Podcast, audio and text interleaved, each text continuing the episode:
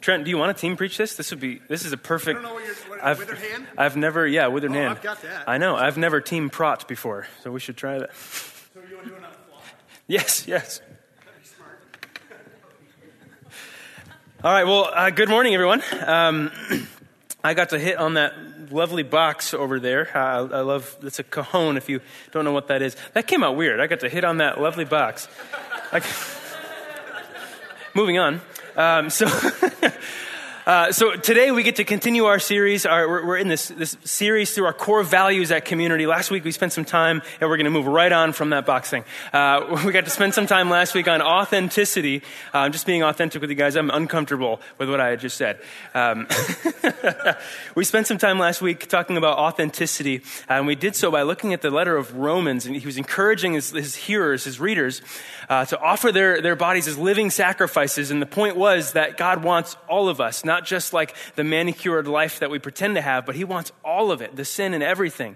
Uh, so to, to, to bring our, our imperfections to God is a part of our authentic worship. And this week, we get to introduce empowerment, which is a perfect week to have uh, a mission moment like that, because what missions is about is about being empowered and empowering others um, to do godly-sized and godly work. It's a wonderful, wonderful thing.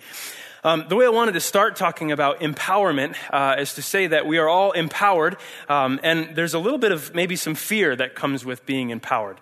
Uh, and we know empowerment mostly through our workplaces, our school, and then like growing up and becoming an adult. So how many of you have like mastered the whole adulting thing? Yeah, none of us, right? Uh, because what, what empowerment kind of entails is that as we as we gain more and more uh, responsibilities, or the more we are empowered, the more chances we have at like falling short or failing, or like flopping hard on some of those things. Uh, so I actually wanted to um, I wanted to start with just this video. I don't do videos very often, but this is a video kind of basically saying when you give human beings the chance, we will make dumb decisions. And we will mess up. Uh, so this is just a quick one-minute video, like uh, exemplifying that reality.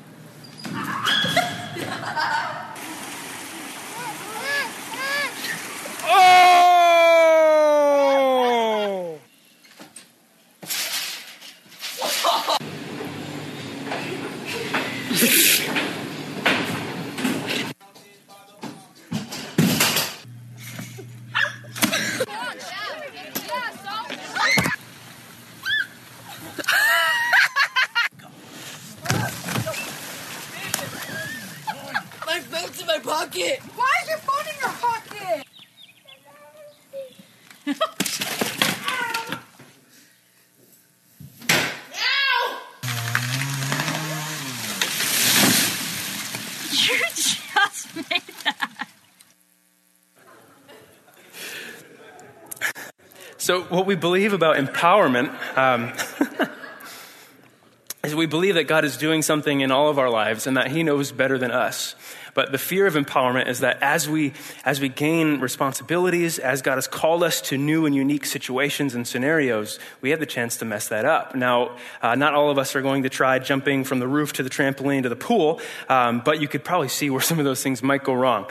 So we're talking about empowerment this morning. Um, Because when humans are given the opportunity, we will fail miserably. And some of that we eat up, right? It's great. We love to laugh at, uh, laugh with other people who have, who have made mistakes.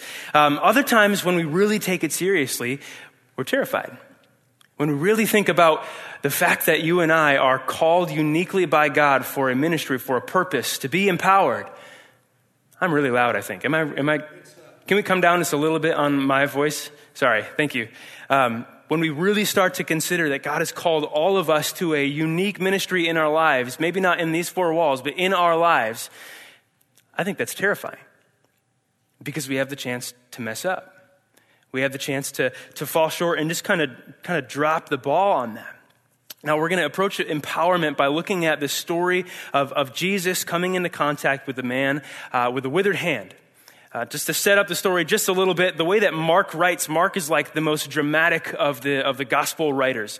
Uh, he writes mostly focused on uh, Jesus' actions. Uh, so you, you see, like, they immediately, Jesus and his disciples got up, immediately went to this place and this place and this place. When Jesus acts and moves uh, in the Gospel of Mark, Mark usually draws some special attention to that. Uh, we're going to dive into Mark chapter three, and it's just the first the first six verses. So the story is kind of set up. The week before that this happened in the Gospel, Jesus Jesus and his disciples were walking through some grain, uh, some some field, some grains of field, field grains, fields of grain, fields of grain.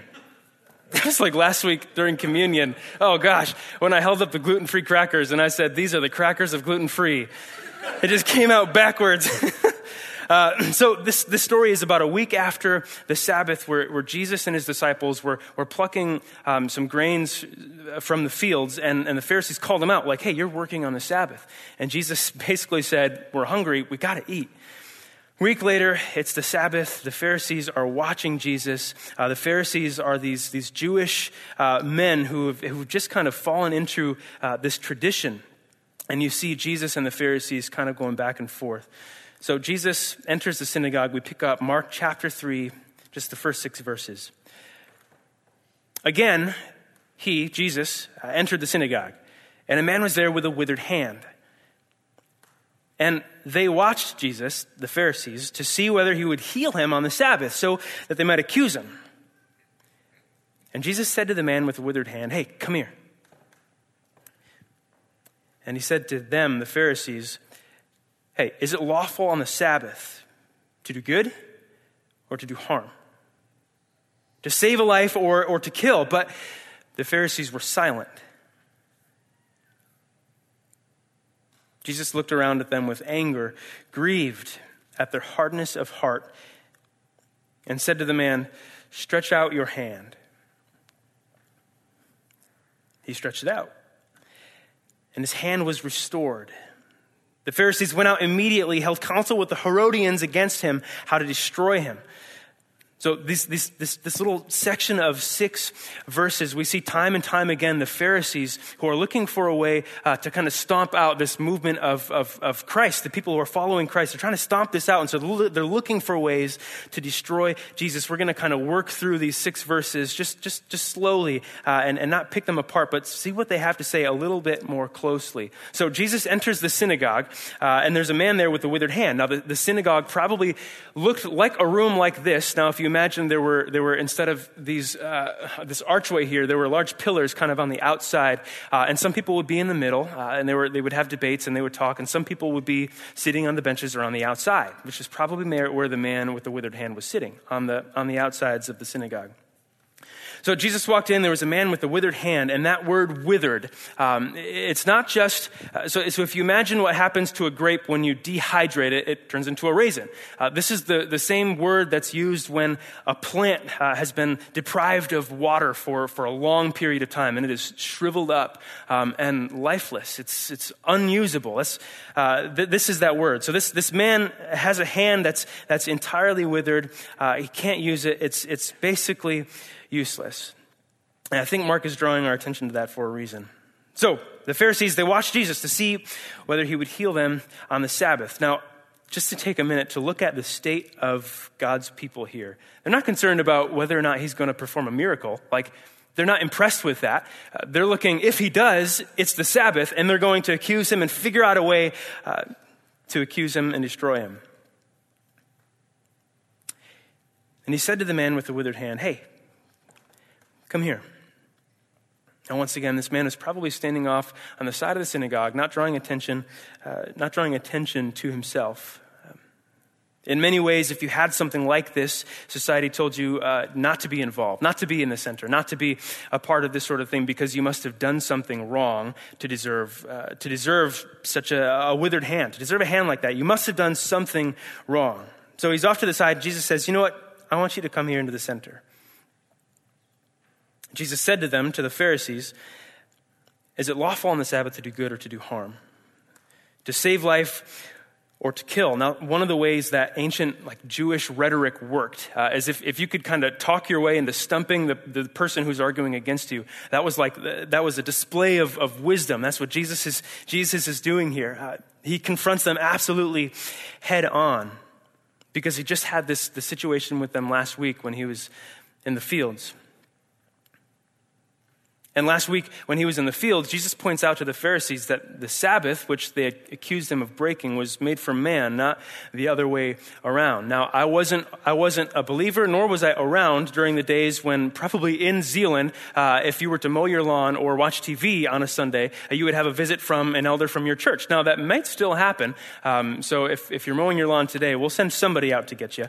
Um, but what but what Jesus is saying here is that the Sabbath that, that God instituted isn't isn't to, to direct your life in such a way that, that limits or, or or keeps you from living life to its fullest, but it's made for you. And Jesus points that out to them the week before. He meets them uh, head on right here. And we, and we keep on going. So he looked, uh, he asked them that question, is, is it lawful on the Sabbath to do good or to do harm, to save or to kill? And the Pharisees, they they have they have nothing. He looked around at them with anger, grieved at their hardness of heart. That word anger is like this, this strong uh, indignation when somebody does something wrong. Uh, you almost think like it's it's not that he he's it's not that he hates the Pharisees, but when you see injustice in the world happening, your heart breaks for it. And this is why Team World Vision is, is running uh, next week, because we see injustice and that makes us angry. And so we respond. This is the kind of indignation Jesus is having because he sees the oppression that God's people have brought into the world. He looks at them with anger, grieved at their hardness of heart, and said to the man, stretch out your hand. And he, he stretched it out. Now, his hand was restored, and the question now the Pharisees are going to have to wrestle with, Jesus never touched the guy. It said he spoke.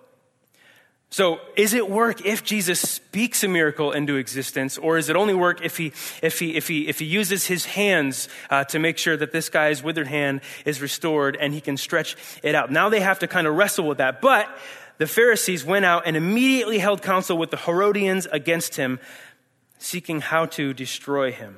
Once again, we look at the Pharisees and, and, and they see this miracle, and instead of responding with awe and fear like they, like they should, uh, they're looking not at the miracle, but they're debating whether or not uh, he was working on the Sabbath, and they're trying to find a way to destroy him. Now, uh, what's interesting about this is in in, in ancient uh, uh, Judaism, the Pharisees normally, if if the Sabbath was like, oh, he might have broken it, um, the, the, the penalty would not have been this severe. The Pharisees in general have brought all these traditions together and kind of, they took the law and they, they expanded it uh, and, and they, they made little tiny details for every little aspect of your life. Uh, and now right here, they're, they're taking their own traditions and then even going farther. So like their normal traditions, they're taking that one step even farther. Now, for a, just for a moment, in stories like this, when we talk about the Pharisees, we usually take a look at the Pharisees, the ones who are doing things wrong. It's really easy to get wrapped up on figuring out, okay, who are the Pharisees today? Well, it's probably us a lot of the time. But we, we, also, we also get wrapped up in, uh, okay, what, what did they do wrong? Uh, what can we avoid? Uh, what's wrong with this whole system? The whole thing is just, it's just, it's just, it's just wrong. We get wrapped up on, on some of the things that are wrong, but I want to actually get wrapped up for just a minute in the miracle. For just a minute to look at what Jesus did in this man's life instead of looking at the hardness of heart of the Pharisees. So what do we know about this man? Uh, we know he had a withered hand. Uh, we don't know if he had extra nerve damage, um, which Trent can speak to that. He's, he's had nerve damage for how many years? For thirty-one years this March. Um, and, and you've, you've prayed for that, and you've had people pray for that. If you ever see uh, Trent shake your hand, he'll use his left. That's, that's, that's why he's got some nerve damage in the right. Um, when you shake his right hand, what do you call it? You roll the window down? That's the, that's the, because it, it sends just, just painful, uh, nerve yeah, pain tingling up his up his arm, up his hand. Uh, but for a moment, let's take a look at this man who's got this withered hand. We don't know how long it's been withered, right? We don't know if he was born with this thing uh, or if when he was little, uh, he had some nerve damage and that ended up, uh, you know, lack of blood flow. And so his, his hand kind of shriveled up. We don't get some of that information, but we do know, uh, what we do know is that he's off to the side and he's got this thing going on with his hand. Uh, and we, we, we do know that what society says about somebody who's experienced something like that is they must have done something wrong to deserve it. So this man who's out on the side, he comes in, he's got this, this, this withered, lifeless, dead hand that he just can't use. And Jesus says, I want you to stretch it out. Look at that miracle. Now, I want to also look at this. This is like a perfect picture of the gospel. So the, the man comes in with the withered hand, this useless, dead thing, and Jesus speaks life into it. When you and I were still dead in our sin, Jesus decided to come and to give his life so that we might have life. And at the same time, the Pharisees aren't looking at the miracles. They're looking for ways to, to, to, to accuse and to destroy Jesus. So, so we have this, this withered hand that Jesus now breathes life into it. Now, the question is, after this man's hand is healed, what do you imagine he's going to start doing with it? Using it. He's going to do like handy stuff. He's going to like pick up cups and, and, and, and, and, and maybe make some stuff. He's going to shake hands with his right hand, right? If, if, if your, if your nerve damage was healed, you would shake everyone's hand. You'd probably walk around shaking everyone's hand. Uh, he's often, he's probably going to use it after he's gained uh, use of it back. Now, when we take a look at if you and I were dead in our sins and Christ came and gave us life, not just like we were we were drowning and, and almost dead, but we were dead without a heartbeat. We were like that withered hand, and Christ gave us life. The question is, with that life, what do we then do? We use it. Now, I have to admit, like this, this past week, Uh, when talking about empowerment and talking about the challenge that I'll kind of give us at the end of this whole thing, I realized that I'm, I, I haven't been doing it as, as well as I thought in my life. I haven't been, I haven't been uh, being empowered, and I haven't been empowering others like I thought uh, in, in my life. Now, the first thing I bet this man did after he got the use of his hands back, he probably started clapping, right? Just like, I want to I want to see if I can make noise with this withered hand now. He probably does that. And, and if you've if you've got a uh, if you've got a story in your life where there was a moment in your life you decided to make your faith your own, to make your faith like uh, real and take hold of that. Often when that happens, we we explode with this excitement for Christ and we run with it. We run, run, run, run, run until all of a sudden we realize we start relying on some of our own powers, and uh, and that's where this message right here is absolutely paramount, because empowerment is not recognizing how great we are. It's not recognizing the power that we have. It's not recognizing the awesome gifts that, that we've got, or how, how much we have accomplished, or all the steps that we've we've taken for ourselves in our own life. I want to I want to suggest that empowerment isn't about those things. It's not about our goodness, but empowerment is about the goodness of the God who dwells inside of us. Empowerment is about the, the goodness of the God who is, who has taken each of those steps with us. Empowerment is about recognizing what he has called us to accomplish through his Spirit. It is about uh, his gifts that he's breathed into us and sustains us by his Spirit. And so, as this man kind of stretches out his withered hand, I want to en- just encourage us to think about, if we were dead in our sin and we came to life, what are some ways that we are stretching out our hand? And are we? Like, are we, are we responding to the new life that we have in Christ by using that life? The challenge for us today is, if Christ has breathed life into us, are we responding like people who have received that life? Because there's no way that this guy with the with the withered hand, who now has a fully functioning hand, is going to walk around with his hand behind his back his whole life. He's going to he's going to start start using it. And then and, and if we're responding like a people who have received life, are we encouraging others in that same way?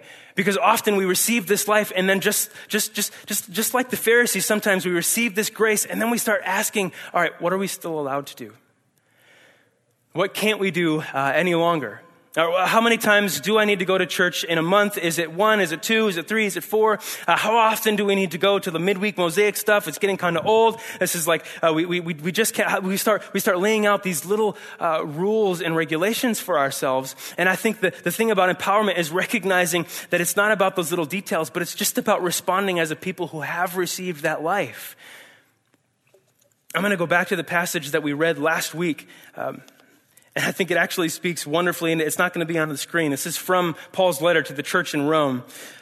And he, and he says this, after, after talking talking about offering our lives as living sacrifices, having gifts that differ according to the grace given to us. Let us use them. So if, if prophecy in, in proportion to our faith is service in our serving, the one who teaches in his teaching, the one who exhorts in his exhortation, the one who contributes in generosity, the one who leads with zeal, the one who does acts of mercy uh, with cheerfulness. The, the point isn't to feel bad about what we aren't doing.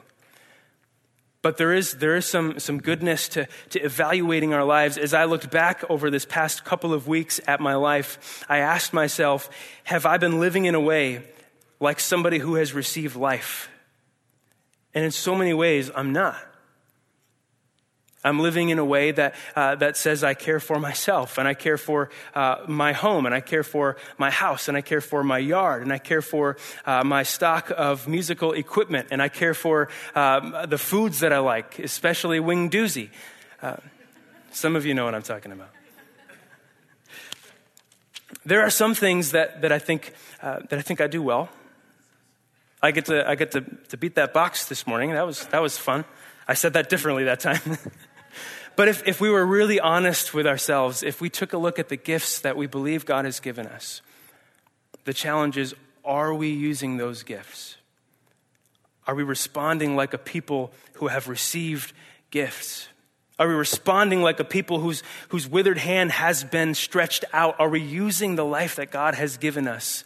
I think that's what empowerment is, is recognizing God has called us to a unique ministry, and it's not us that has to sustain it. He's the one who sustains it.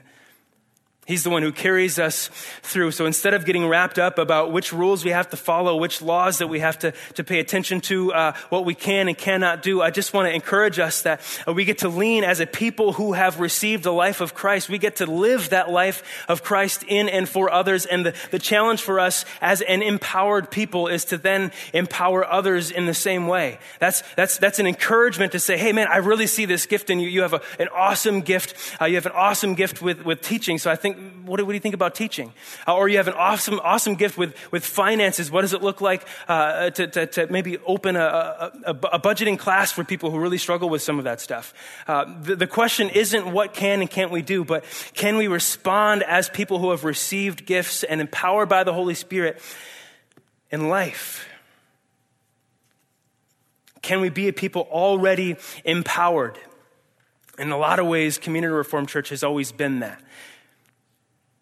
Whether it's uh, the Team World Vision run, whether it's uh, hand-to-hand, whether it's the Dominican Republic, or whether it's, uh, we used to go down uh, to Jamaica, whether it's Anvil. Uh, we, we have a community of believers who has responded to the life we've received with more life. And my challenge for us today is just an honest reflection about that. Are there some gifts in your life that you aren't using? There are definitely in mine. But also to celebrate the gifts God has given you that you are using. It's okay to celebrate those things. So this week, uh, as you leave this place, as we uh, go back to our places of work, I, I just want to ask you, uh, as just a reminder, are you stretching that hand this week? The hand that was dead, the hand that was useless. How can you start stretching that hand throughout the week? How can you start responding to the new life we have in Christ? In your workplace, in your school, in your family, in your neighborhoods, in your travels, in your frustrations, in your trials, in the good and in the bad. How can you start stretching out that new life in Christ? And then how can you help your neighbor to do the same? It doesn't help to point out that our neighbor has a withered hand.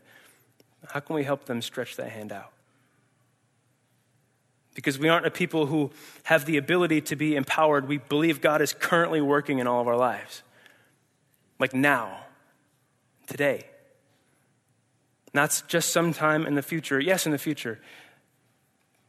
But also today. Because there's no doubt in my mind that the man with the withered hand, after it was straightened out, he's going to start using it. So this week, how are you stretching out your hand? And how are you helping your neighbor to stretch out theirs? Would you pray with me? God, I thank you that When we were dead and withered, you died for us. When we were useless and lifeless, you gave your life for us. And I pray that for myself and for all of us in this room, for a, a righteous conviction, not a shame, but a conviction that, that asks how we can live as if we have life. Thank you for your mercy. Thank you for your grace. We love you and we cherish you. You are worthy of our love and cherishing. We pray these things in the name of the Father, and the Son, and the Holy Spirit. God's people said, amen.